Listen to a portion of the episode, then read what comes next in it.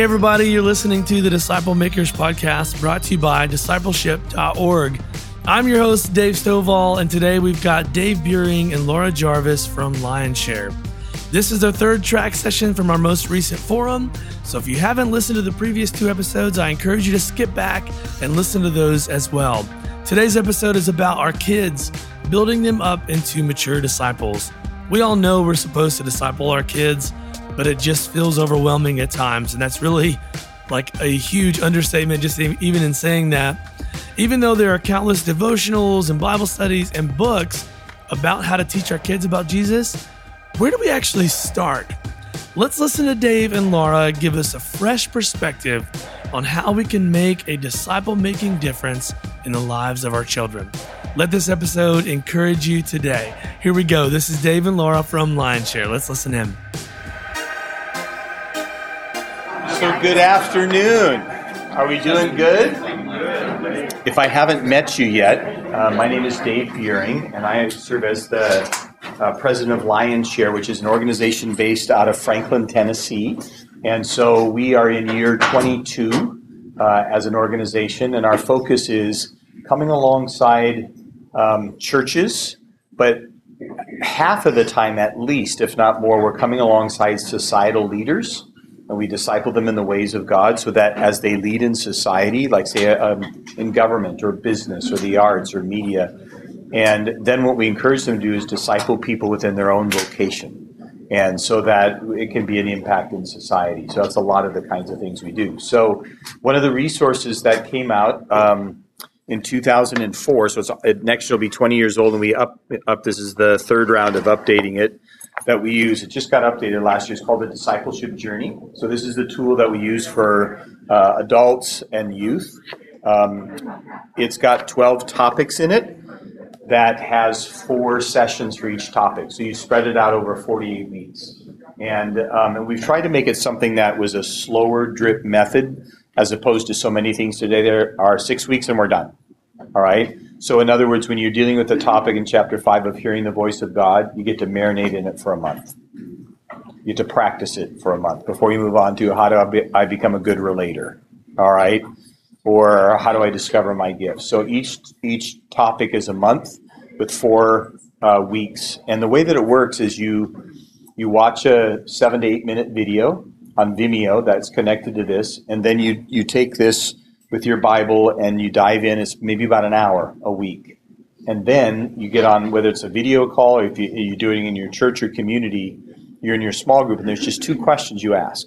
What did the Holy Spirit reveal to you, or what did God show you out of your content? Because it's amazing you're studying the same thing, but you're all getting something different out of it, right? And then the second piece of it is how are you going to obey that in your life? Okay, so it's all driven to life application. So um, it's we have it in different languages and been used in different parts of the world, but that's our core discipleship tool that we use for Lionshare. Well, when it came out in 2004, well, maybe over the next three or four years, we had a number of people say, When are you doing this for kids? And I said, When I have a kids person be committed to walk with me to do it. Well, that didn't happen until 2015. Lauri Jarvis, who you'll meet here in a minute, I was doing a a Lionshare event in Cleveland, and Lauri said, "Hey, could my husband and I, who I knew her husband, have lunch with you?" So I just thought it was catch-up time, but it wasn't.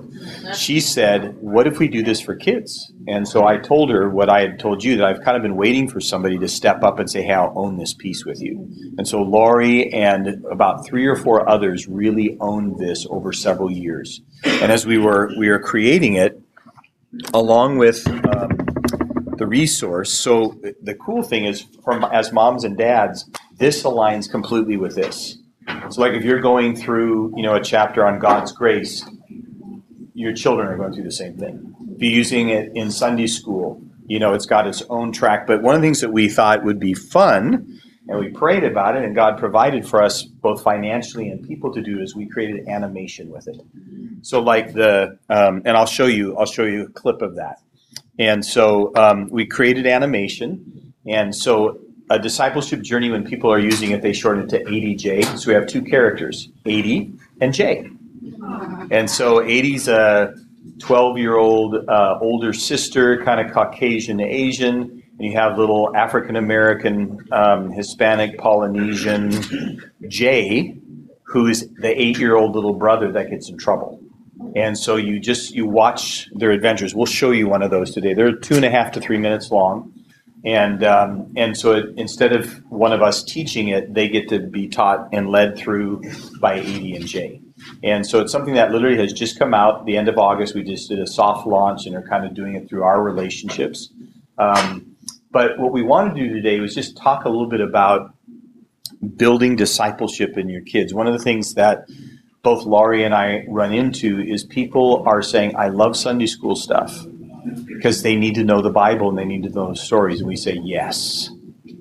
But imagine if you can take it to another level and start discipling a child to hear the voice of God. Start having a child learn how to walk in godly relationships when they're five, right? So let me just give you kind of a uh, a background story on this. Um, so my wife Cheryl, who's back there in the red, we you know we met years ago, and we were both with Youth with a Mission. Are you guys familiar with YWAM? So we are with YWAM in Kona, Hawaii. And um, one of the things that began to awaken me to just how God wants to use um, the discipling of children was was this. So we were. It was probably 1979. I'm 20 years old at that time, and the guy that ran what is called in YWAM King's Kids, which is kind of a dance troupe. You know, so, uh, singing. It's kids that do it. It's not cutesy. It's really done well. And he came to me and said, "Hey, Dave, uh, the the Hilo Lagoon Hotel on the opposite of the big side of the Big Island, about two hours away." they asked, could we send some of the King's kids to stand in the lobby and do Christmas songs? So he said it's a great outreach opportunity for us in the community, serve our community. So he took the kids to in Kona. I take about 12 of the kids, bless you, over to Hilo. So I had like a couple 17 year olds all the way down to like five year olds. So we're in the big van together. We go over there, and this was boombox era, right? and so we had the boombox and the cassette, and so we put in some Christmas things and some King's Kids music, and they're you know they're doing their stuff in the lobby, and everybody's stopping, and so I'm just encouraging them. Well, I get a tap on my shoulder, and I turn around, and it's a Hawaiian guy, and he. You know, and his pidgin's go, bro, this is awesome, bro. He said, these kids, oh, bro, they good, you know. And he said, I'd like to bless them he wasn't a Christian.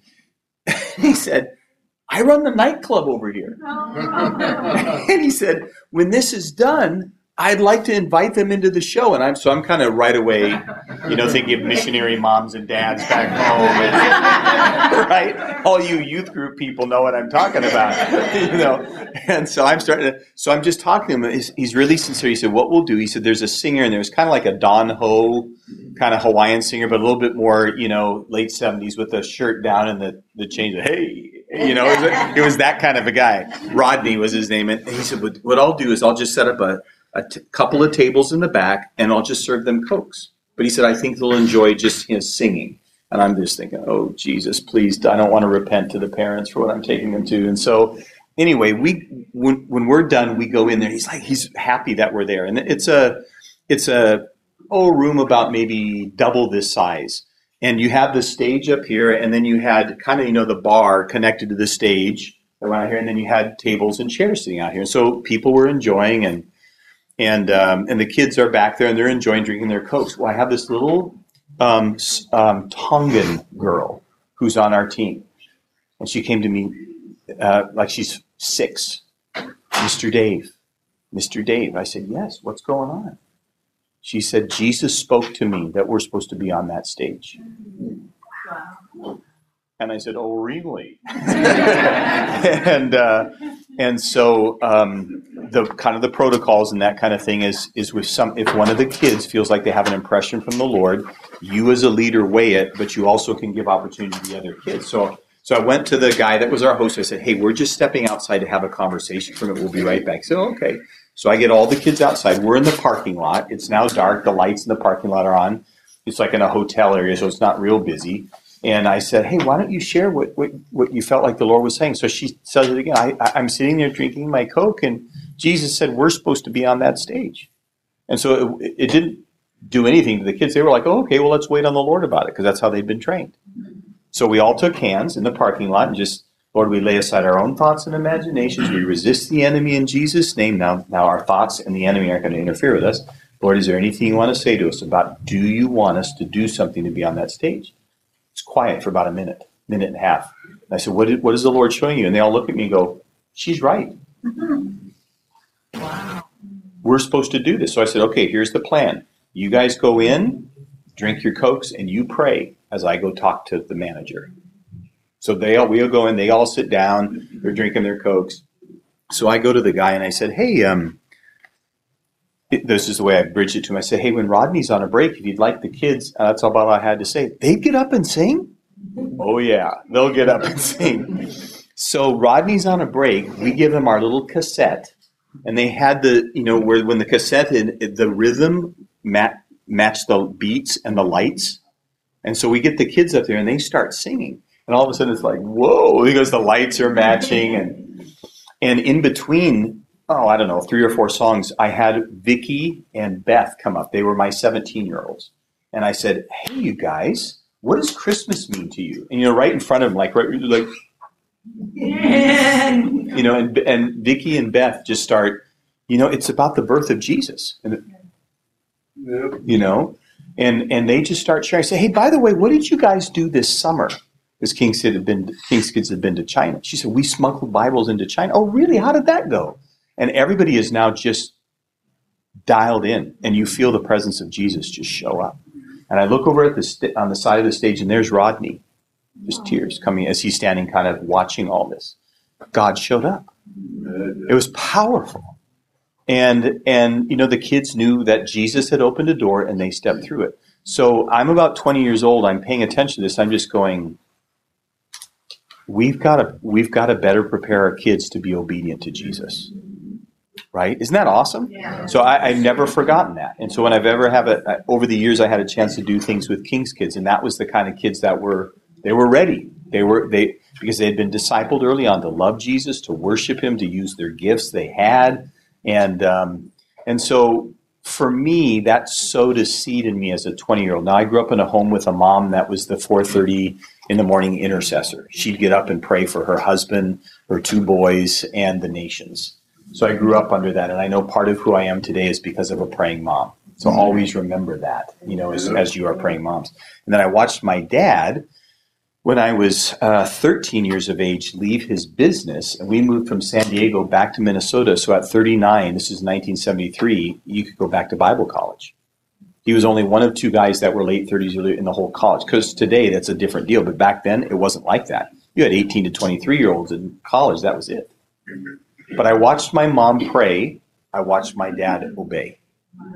And so as a young guy, that impacted me. And so one of the things as we began to talk about this whole area that, you know, Lauri said to me is, hey, I'd be happy to help you do this. The thing I didn't want is where we would do start, stop, start, stop, and it takes us two decades, you know. And we didn't. We just we did it methodically. We didn't um, we, we only did it financially as God provided. So when we said, hey, we need some of this animation done, and we knew it was about $60,000, there was a lady who's, who supports Lionshare, and she one day was, she said, Dave, I just had my quiet time. And the Lord spoke to me about how important it is we disciple children. How can I help? And she wrote a check to help us do animation. You know, it was like, okay. So we just we just kind of walked it through as God had provided, and we're very grateful for that. So it was debt free as we launched it. And Lauri was really our champion of this. She she's led a wonderful team of people. So there's a role I played, there's a role she played, but she was really our tip of the spear person. I helped to guide because they they've said, hey, it's your book, so we got to you know reference the adult book. But I also said to Lauri, yes, but we've got to make sure this works for kids, and that's your specialty. So she's been a principal. She's worked with children in church life. Would you say children's pastor? Oh, yeah, children's pastor. So she's done a lot of those different kinds of things. And so today we just thought, you know, we could maybe have a little conversation around children. So let me just get into a, a couple slides here, and then we'll have have Lauri come up. But in case you don't know this, from Barna, more than half of people who will ever accept Jesus as their Savior do so before the age 12. Like, just let the weight of that hit you. More than half the people that will ever give their lives to Jesus do so before the age 12. That's huge. Less than one fourth of current believers came to Christ after the age 21. By the time a ch- child turns nine years old, their basic moral foundation and worldview has been formed. By the time they're nine. By age 13, a person has irrevocably formed the majority of their beliefs about the nature of God, the existence of Satan, the reliability of the Bible, what they believe about the afterlife, the deity, the salvation experience, and the importance of the Holy Spirit. By the time they're 13. Like, this is just a reality of where we are. So, how do we become intentional as followers of Jesus? When asked how important is the children's ministry and whether you remain involved in your current church, 60% of parents, 62% said it's very important. 66% of parents said the children's ministry plays an important factor in whether they stay at a church, not just come to it, but stay at it. And when parents rank the three greatest benefits their current children's ministry offers, by far the number one benefit was it helps my kids develop a personal growing faith. Okay? If these statistics are true, the church must recognize that what a child believes by the time they turn 13 is most likely what they believe for the rest of their life. Between the ages of 4 and 14, we have a window of opportunity to reach souls at the time where they are most receptive to the gospel. Okay? So one of the things that Lauri and I have, have talked about and you know, as we've been navigating through this project is how do you reframe reframe children's ministry to child discipleship? Right? Now, where should the primary role of discipleship happen? Okay, in the home. So, when I was a youth pastor in Youth of the Mission, I remember sometimes the parents would come to me when stuff was wrong with their kids. Yeah. Right? And there's like, how come you're not? and so I just said, no, no, no, no. How come you're not? I said, like, I'm supposed to be a big fat vitamin, vitamin C tablet to your kids. I am not the meat and potatoes. That's you. But see, sometimes we drift into those places. That the primary responsibility is mom and dad and maybe extended family, grandparents, aunts, and whoever else is a part of that. And so we've got that. But the church also can be a place where you know while you're growing, it's great to know that your kids are also really being poured into, not just having activities, right? Mm-hmm. So, Lauri, why don't you come on up here? And um, there she is, Lauri Jarvis. She's our she is what we call our ADJ Kids coach. So she, just so you guys know, as you are learning about this today, if you have any questions like how does this, how could I implement this with my family? How do I implement this with my church? Some people want to use this for Sunday school. For others, if we have pastors in the room, you, you may want to consider like you got maybe you're using orange curriculum and your denomination script for Sunday mornings but do you provide a resource for your parents to be able to do something at home? This is this is that as well. So it can be used in Sunday school, parents at home, as a supplement from churches, parents doing it, you know, on their own. So um, I just want to I want to make sure you meet Lauri. She's the coach for this. So if, if you are saying I'd like to learn more, I'd like to know how, she's your gal. All right, she'll, she'll be able to help you. Um, let me just show you this one thing here. The world is discipling our kids. This is an article from The Atlantic that came out at the end of 2021. Culture catechizes, which means instructs, trains, shapes. If people are getting one kind of catechesis for half an hour per week on Sunday mornings, and another for dozens of hours per week online, social media, etc., which then do you think will, will win out? And the quote of this author said, "Churches have barely better than a snowball's chance in hell of shaping most people's lives." Wow just because of the influx of everything. So if we're not doing this in our homes and in, in, our churches. So, Lauri, I'm just going to sit down, take a break. no. So how do you see the world? How do you see the world discipling children? Like in your, as a uh, somebody that sees them in school all the time. Um, like, how do you see the world really trying to shape kids' life? What's that look like to you? He's really going to sit down, isn't he? I am, but I'm right here. um, well, sure. So the the world is discipling our children. I think the the really good question to ask ourselves is what or who is shaping our children, yeah. and if it's not us, something else is, right? So it's our it's our culture, it's their school. I, when my kids started making friends outside of the church, that was kind of a scary thing. Mm-hmm. We didn't know what their background was like or how they were being raised, what that influence that they would have. The gaming industry is huge. There's a huge influence on our kids through video games and social media impacts our kids younger and younger. I have preschool students with cell phones, mm-hmm. right? I mean, there's just it's it's kind of out of control. And so we really have to make intentional choices to teach our children about the character, ways, and mission of Jesus. Yeah. So think about like in your own, like what are you guys seeing your kids or kids you're influencing running into that are real challenges right now? Like, you know, a couple of you just kind of wave your hand. What are your kids, or as a parent, what are you dealing with that are really challenging? What kind of things? YouTube and TikTok. YouTube and TikTok, yeah, right? Social media is it's just huge. Yeah, because it's like for them, if you're not dialed into that, you're out of it, right? And we all know it when we were kids. We all know what that felt like. Yeah. What else? Yeah. Yeah, I think for me, I have a uh, six going on seven, and he comes home with what he's hearing other kids say, like the language. what Yeah. they. Yeah. Yeah. Um, and he's picking up on it, which is Yeah. talking. Um, so that's language is one thing. Yeah, that's a I've big noticed. Yeah. peer pressure Yeah. Peer pressure. Yeah. to do what everyone else was doing. Yeah. That's right. Because you know, and, and do you remember when we were kids? It was like, so if they told you to go jump in the lake, Right. but you know, Yeah. that doesn't work anymore. Yeah. right? It may sound weird, but for me, sports. Mm-hmm. like too much. too much sports. Yeah. Mm-hmm. Like they're missing out on, they got games on Saturday, Sunday, Mhm. Yeah. Bible study, like. It's out of like- priority. Yeah, it's like, mm-hmm. that's my area right there, and it's like, I don't wanna be hard on my son, but I'm like, you just missed last week. It's not that I don't want you to be a part of the team, but if you're not making, you know, Mhm. like, so Yeah. that's one of my things Yeah. that I'm like wrestling with. Yeah. It's like getting worse. And I've had I've had a friend who um, who has said that he said like my son plays in like little league, then he plays in travel league, and then there's also a team in our area. Like last year, a team from our area made the little league finals World Series, and he's going to be on that. And you're going three baseball teams Yeah. at the same time, and it's like again, I think that often reflects more on the parent. That's right. Are you trying to fulfill something you missed out on? You know, but but yes, that that can be a challenge. Yes, ma'am. Um, the, a couple weeks ago, my kids were at the childcare for our small group. And afterwards, my daughter asked me, she's seven, Mom, what does ooh yeah daddy suck it harder mean? Wow. And I was appalled, obviously. We had a very frank conversation about it later.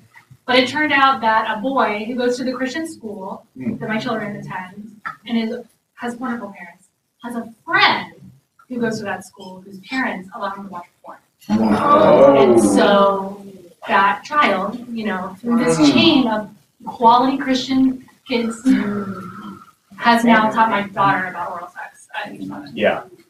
Yeah, which is That's not the place that we're supposed to learn that kind of thing from, right? Yeah. But I think we're learning, um, or we need to learn, and we need to be aware. We cannot protect our children from the world, but we can teach our children the ways of Jesus so they know how to respond to those things. So that's an excellent teaching moment because no matter how hard I tried, I couldn't protect my kids from those things. Yeah. Yeah. So Lauri, how how can we help children grow spiritually? So I think it's by what we model, right? Te- children are, they mimic what we do. And so we have to find, as we go about our days, as we go about our weeks, finding times to disciple them. And so we need to look for it. I, like um, Dave uses the phrase, we need to enjoy God. We need to enjoy what God has given us. And as we enjoy it, our children will enjoy it, right? So um, if I'm watching TV because I'm tired from work, my kids are going to sit there watching TV. But if I'm outside planting flowers and talking to the kids about, my kids about how God gave us these to plant and they grow into beautiful flowers for us to enjoy, you know, it's what we're engaged in that they engage in. My, I have two grandsons, well, I have three, but the, I'm going to tell you about two, five and five and seven and five. And their mom and dad were having a hard time getting them to give up their iPads and their what's the other thing called? I want to call it a stitch. That was switch. The switch, not a stitch, but a switch. Um, at mealtime, at mealtime. And um, I just said, hey, did you guys notice that you're on your phones and iPads while you're eating? And they just, you know, sometimes we're just not aware. So Rachel and Matthew started putting that away and starting engaging in conversation with their children and it's not a problem anymore. So kids copy what we do. They saw their parents doing it, so they thought that that was okay, you know? So that was a good moment to teach that we need to be together as a family and we need to celebrate this gift that God has given us as a, family. My granddaughter, she's not three yet, she um, loves princesses and she's everything princess. And um, she'll sing frozen songs for you. She plays pretends to play the piano and sings them and it's so much fun to watch that. Um, but it's also important that she is mimicking and copying the things of the lord too right? So i love on a sunday morning where she sees us clapping our hands and lifting our hands to the lord and she doesn't see me spinning around, but that's what kids do. She'll go up in the altar area and she's dancing and singing. She doesn't know or fully understand what she's doing, but she sees us doing it. And I think what is there anything better that kids could copy from us than the things of God? And so I think teaching kids about the things of God, about the fear of the Lord, about humility, um, uh, about what our gifts are, I think they learn that by watching us not only as parents and as grandparents, but as Sunday school teachers and um, leaders in the church, uh, leaders in your community, you know, in a grocery store showing kindness. Another child's watching you. It's amazing how much people watch you. I sorry, I have another story. Um, this is not a child story, but you could relate it to that. I um, I lost my husband a couple of years ago, and I'm involved in um, uh, a group of well, some music festivals that I that I that I work with, and one of the teachers that I really had very little contact she said, I want to thank you. And I said, Oh, I said, All right, well, you're welcome. And she says, No, no. She said, I've watched you in the loss of your husband. And she said, I face um, every day the possibility that my husband is going to die. You see, he's a police officer. And she said, I literally didn't know how I would survive if I lost him. But I've watched you. And she says, What is it about you that got you through the loss of your husband? It's Jesus, right? But it's the same thing with kids. People are watching us, kids are watching you, whether you realize they're doing it or not. And we carry a great responsibility to display Jesus to everybody that we see. So I fully believe that children are can grasp humility, can grasp the fear of the Lord. Why, you know, we were asked when we were putting this book together, we were kind of challenged. Should you really use the phrase fear of the Lord? I think we should. And the reason I think we should is because it needs to become part of their language. We need to teach them the word fear is not a bad word, that obedience is not a bad word, that servanthood is fun, right? Um, and, and if they're seeing us do it, they're going to be excited about it. If they're seeing us use those words, they're going to want to use those words. We don't change science words for them, right? We talk about matter, that it's solid, liquids, and gas. I don't make those words easier for them to understand. So they need to understand fear of the Lord, humility, brokenness. So, yeah. So that was just kind of what we had up there. So is there any is there any stories that come to your mind, for example, on any of those topics? Because that again, like how do you share spiritual warfare with a kid? Like how do you do that? Like some of you were in our session last night where we talked about this and how there's a void in discipleship right now where people don't talk about spiritual warfare. And and yet when you do, they connect the dots and go, that's what that was, you know? And so it's making kids aware that, hey, yes, there is a devil, but he doesn't have to be the chief influencer of your life. Like, would you think that's better starting them at six, learning that rather than 60? Right? And um, so any thoughts that come to your mind of just stories or things that you bumped into on any of those fronts? Well, probably the fear of the Lord is the easiest one to get to or to, to address. So, um, fear of the Lord is the way we define it with Lionshare is, is referencing and reverencing God in all that we do. And so, just in our everyday life, that's easy to do, right? I thank you, Lord, for this, and I'm grateful for this, and wanting to do things your way. And I think that the easy way to process is it process it is so many things that kids come in contact with and they're like, Mom and Dad, why can't we do it this way? Well, because we love God more, we're going to do it God's way. So we really need to focus on what does God love and what does God hate. So I think it's it's easy to connect to parents. Our kids know what we love and they know what we hate. My kids knew and I it's it's interesting I don't know that I was super intentional about saying, here's what I love and here's what I hate. But I think we modeled it enough for them. I think we expressed it enough in our words and in our actions, and it didn't have to be something specific. But I remember a time where, um, as principal, there was some bully- bullying going on in our school, and it was genuine. And I came down hard on our student body.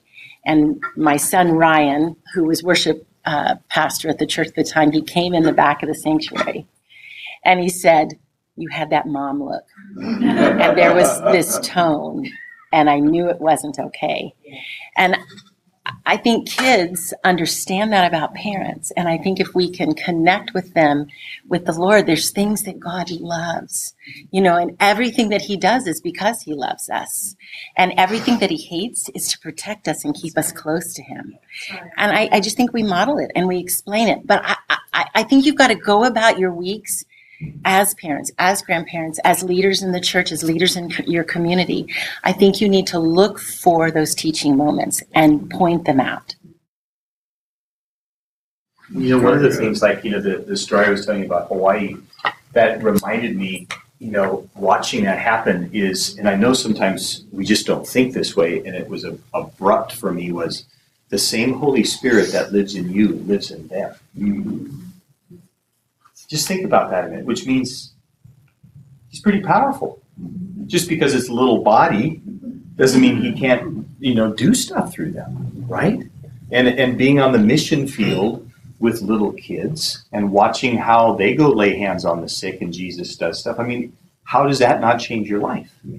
See, so there's a there's a there's a engagement part that we have to have with them as well to not only to model for them but to let them experience it themselves. Like I remember one time, you know, I, am at I'm speaking at a youth camp, and my son Ryan is with me, and Ryan at the time was about eight, seven or eight. No, I take that back. He was about six. Then he just wanted to go with me. So I called the guy, hey, my son wants to. He said, oh, man, bring him. And on that particular night, there was somebody who had had a problem with a leg.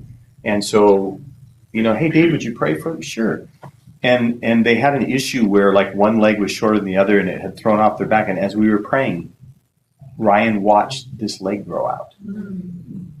He saw it. He was like dad. I said no it's in jesus. Dad i saw it. Like it was this short and it grew. I watched it. He was changed by that. Okay? And you guys it, it's like we have to realize the world throws all the special effects they can at they're about tired of it. This is where real living happens, is in the church, where you let Jesus move not only in you, but through you. And having kids come along and let Jesus do stuff, it's powerful. Okay? Um, let's talk about this for a minute. Can children disciple other children, and, and what do you think that would look like? Okay, so this is my favorite because um, this is one of the things that really drew me to this is it, you know the scripture tells us that we're to go be disciple makers right? Um, and i think we get that confused with salvation. We, there's a lot of emphasis on share your faith share your faith share your faith and that's important and we should be doing that. But what he calls us to do is disciple. So in my head you know like i'm hearing this and i'm like man if we could teach children to disciple other children. We talk about missionaries going to other countries, um, but w- we've learned that the most effective missionary is somebody within their own country, right? So if that's true for that, isn't that true for generations?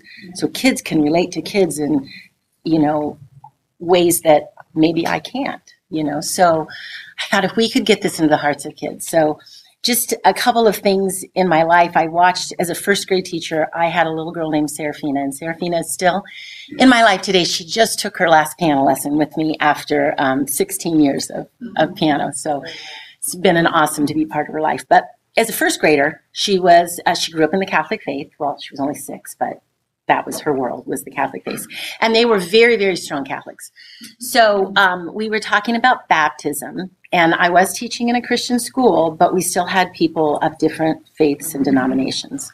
So I had a Greek Orthodox, I had um, a little girl that was Catholic, I had a girl, Assemblies of God girl, and I had a non believing student. And I can't remember all the others, but that was clearly the part of the discussion. So we were talking about baptism.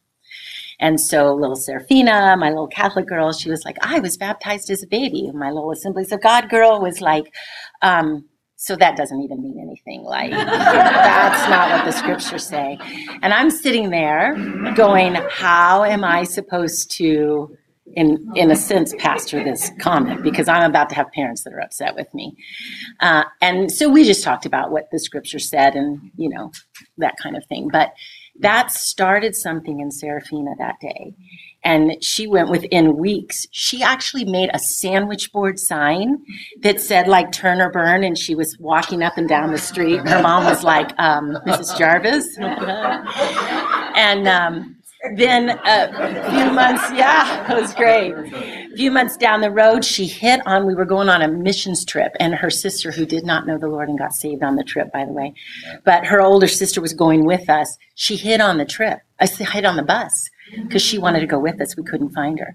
And her comment was, I can be a missionary too. Please let me go. That started from this conversation, you're not baptized, because she started to ask questions. So kids are discipling other kids and they don't even realize it. Um, I had a little girl, we were talking about uh, G- following Jesus' example. We were talking about baptism. Oh, again, baptism. I didn't even realize my stories were connected. Two different stories and this really started burning in her that she needed she was um, she was probably eight maybe nine um, really started burning in her that she needed to follow jesus' example and so she started asking questions and she was really pressuring me as administrator to baptize her. And i was like well we got to talk to your parents. We got to see how this goes. So her parents were fully supportive. She kind of started a movement in the school. So numbers of children then were wanting to get baptized and asking me questions. And i'm like hey, got to figure out how to do this. So we actually, I did a really fun teaching with all of the kids. Um, we got parent permission and all of that, but we baptized 25 kids that day in our school, and it was something I'll never forget. It was such an honor, but it was because of that little girl. It was nothing I did, but she was so sensitive to what she was learning from Jesus. So, in my mind, right, if you take a tool like this, and I'm sure there are others, but I'm just particularly partial to this one. Um, you know. That's like such a mom.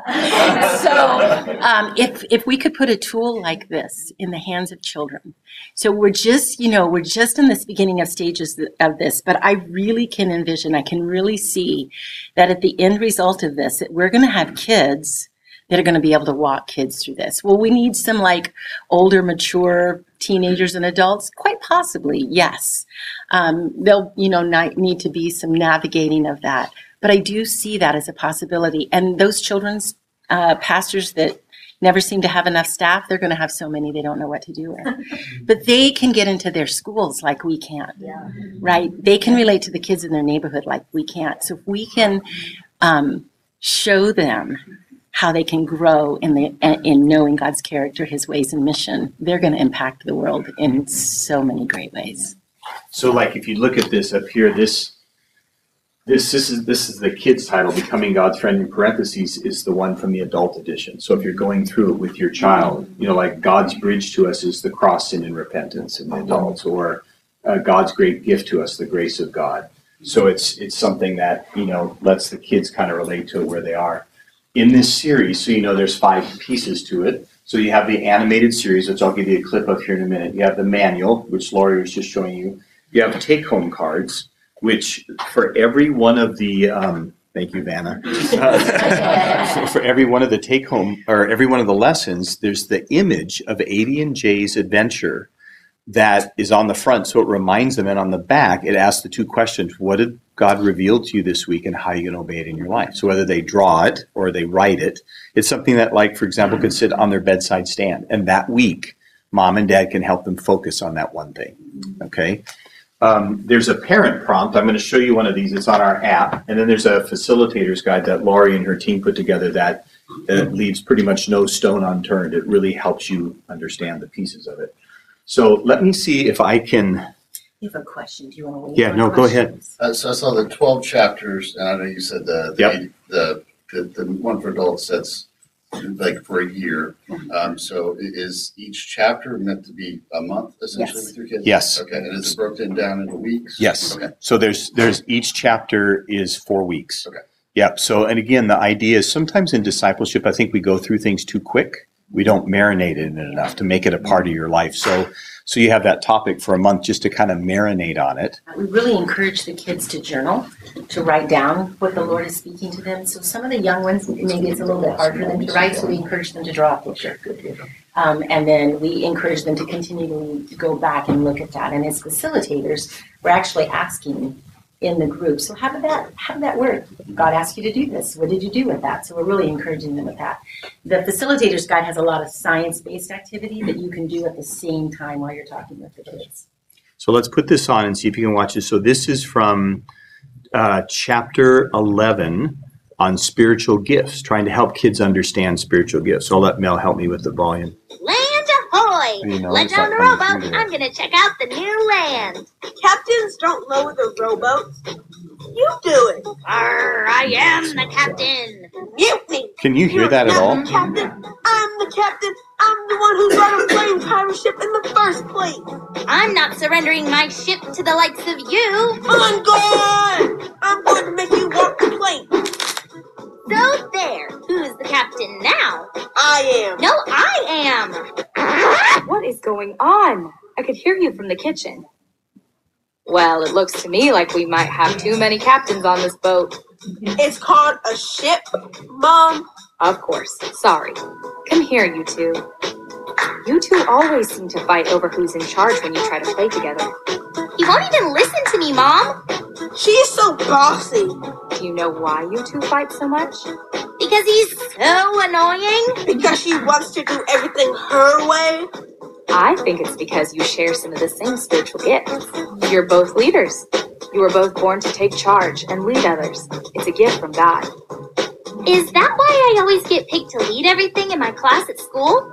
Probably. Is that why I don't like to be told what to do? Well, maybe it's part of the reason. So what can we do? I don't like to fight with Jay. I love him. I don't like fighting with Adi either. I think it helps when you know the spiritual gift in someone. Now Adi knows that God designed Jay to be a leader. And Jay knows Adi's been designed by God to lead as well. Now all you have to do is give one another a chance to lead. How do we do that? Well, you can begin by asking for one another's opinion before making decisions. You can also choose to let the other person lead sometimes, without trying to take over. That's a hard one. It's a lot easier than fighting all the time and hurting one another. And it also helps you learn to be a good follower. Adi. Maybe we could lower the rowboat together. Sure. We can take turns leading. That's a great idea. Mom, Yes, Jay? Thanks for helping us with your special gift. Yes. Thanks for using your teaching gift to help us to work together. I think God knew we would need a teacher in our family. I think you might be right, Adi. Good job, Captain Mom. Arg. And now I'm gonna make both of you walk the plank. So they're just, it's like two and a half, three minutes, but kids are identifying with that. They see the humor in it, they relate to it. So that that's that is something they watch first, and then you go into the content in here in chapter 11 and you start fleshing it out. Right? So it gets their attention. Then this is our parent prompt. So this is on our uh, Lionshare app. So when we were consulting with uh, children's pastors, here's one of the things we were told. Do you know how much stuff we send home with parents? And do you know what percentage that goes in the trash can? So they said, don't waste your time with that. They said, what you need to be able to do is create something simple they can take home, and then create something simple that the parents who aren't sitting in Sunday school can watch to understand what their child learned and then help them know how to apply it. So this is a 75 second parent prompt, we call it. All right. And this one goes this one goes with that lesson. I'm sorry about the volume. See, there's the picture of what just happened. Disciples need to learn when to lead and when to follow.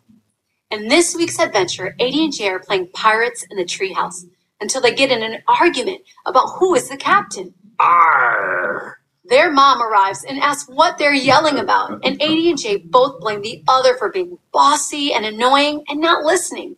They each want to be in charge. Their mom explains that they are both created to be leaders.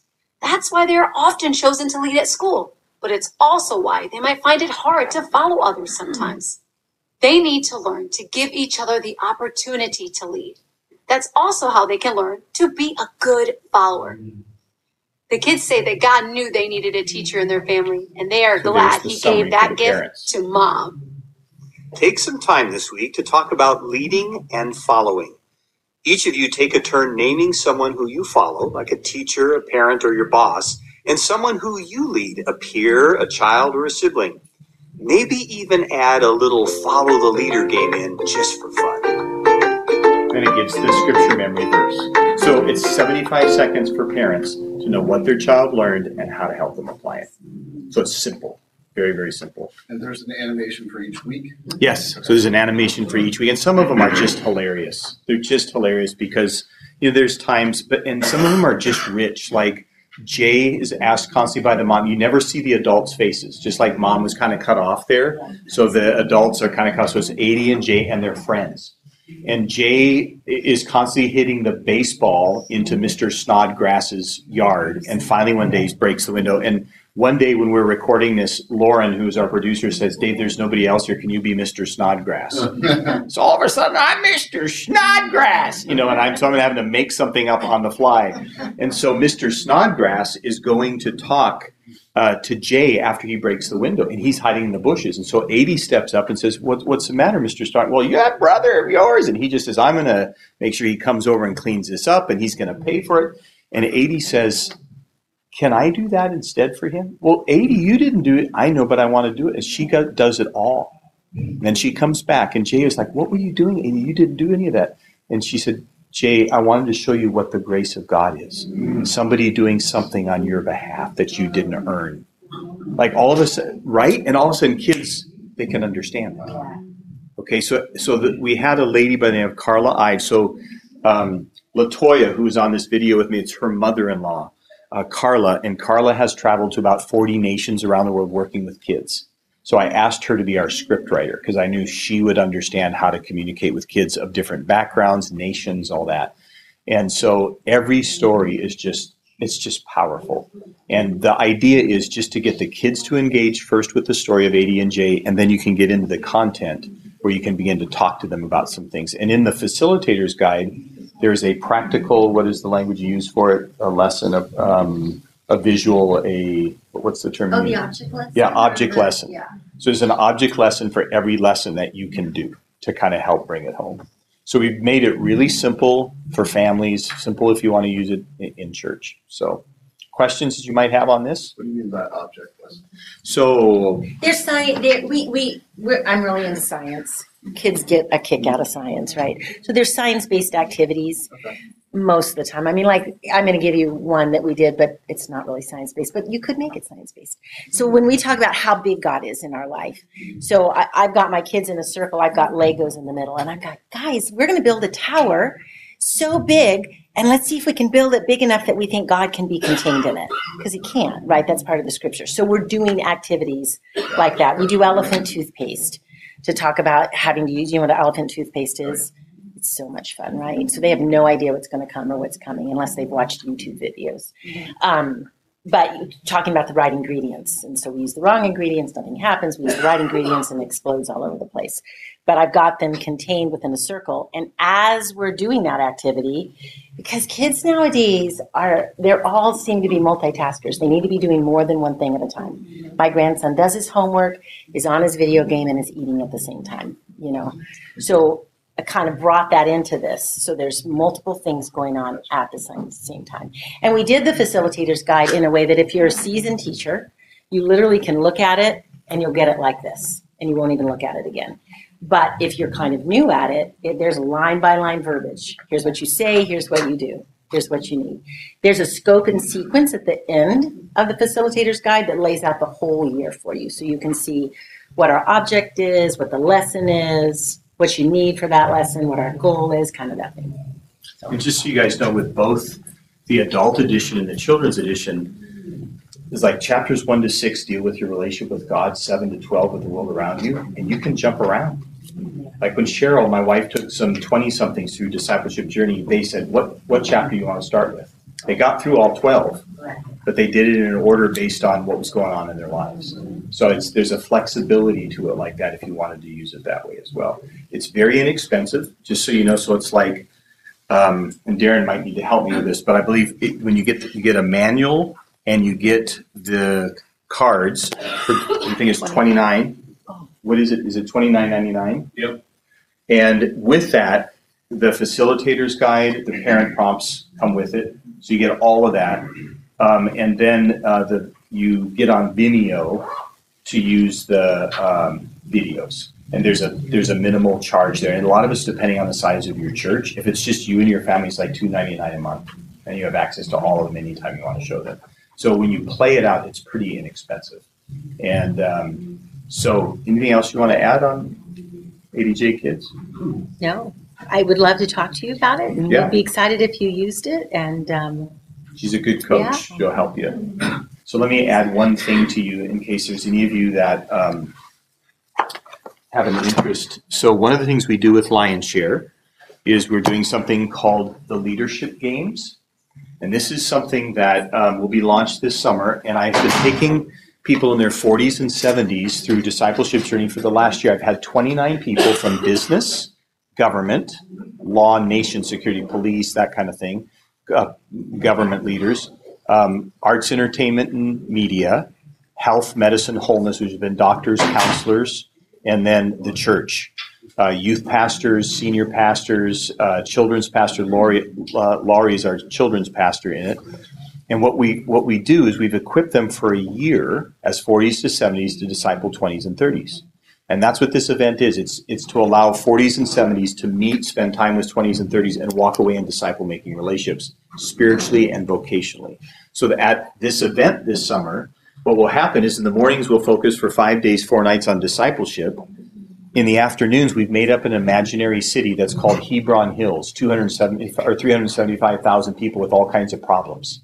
And what in the afternoon they'll do, the older, wiser business people will sit with the 20s and 30s who are business people, and they'll say, leave all politics at the door.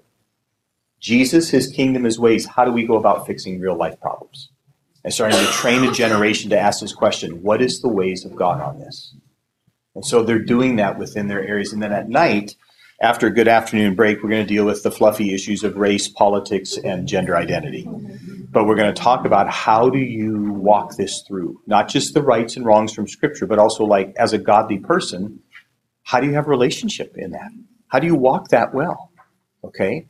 So I want to let you know this for two reasons. Number one, we're beginning to equip people for our 24 games by taking 40s to 70s through discipleship journey. We have 32 people right now in those five vocations plus family, like those that are saying, "Ha- I would like to raise up godly wives and moms or dads and husbands, or ed- or and education. So we're beginning to equip them for 24, and each year we'll be adding like science and technology. We'll be adding different things. So I'm wanting to tell you this in case you're somebody that says, I would like to learn how to be effective in discipling someone in their 20s and 30s, spiritually and vocationally. Talk to Laura back there as you go out. Or if you know a 20 or 30 something, or if you're a 20 and 30 something here and you go, I'm in one of those vocations, I'd like to come to this. Can I just tell you, it is going to be awesome. The worship team that we have set up for this, amazing. Uh, the leaders, the 40s to 70s, humble, very successful, godly leaders. All right, Lipscomb University, it's, it's one of our beautiful little campuses we have there in the Nashville area. And so you come and stay on campus for five days, four nights, and we'll have a hoot and we'll go deep with God. And at the very end, every 20s and 30s will be connected to a 40s to 70s for a year that they'll pour into you. So let's just say if you're in business, there might be three others. So there's three or four of you with a, with one of these, and you'll meet every week going through discipleship journey, growing spiritually, and then you have a go-to answer person when you get stuck in your vocation. Like, what do I do about this moral issue? Here's the ways of God on it. All right. So if you know of of 20s and 30s that could use this, also let Laura know that because right now we only got room for 80 to 90, but we'd love to be able to fill that. All right. So that's called the leadership games. And you, you know, you can take a, a QR code there if you want to, to get more information on it. Okay. Hey, we're going to let you guys go. We have uh, our next session after the next session, right, is going to be, it's kind of a unique one. Um, it's on relinquishing rights. how, as a disciple maker, do you help people understand you, if you're hanging on to your rights, you're really not free to follow Jesus? How do you relinquish them based on Jesus in Philippians 2, laying down his rights, coming from heaven to earth? And it's a teaching that's not always given in discipleship circles, but it's huge. So we're going to talk about that and demonstrate some of it as well. All right? Thanks, you guys, for coming. We'll hang around if you want to visit.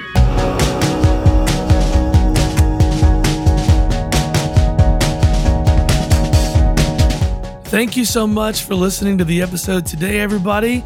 Next up, we've got one more track session from Lionshare. They're going to be talking about our rights, building lives that relinquish rights. So you're going to want to stay tuned for that one. If you haven't already, please click the subscribe button to this channel.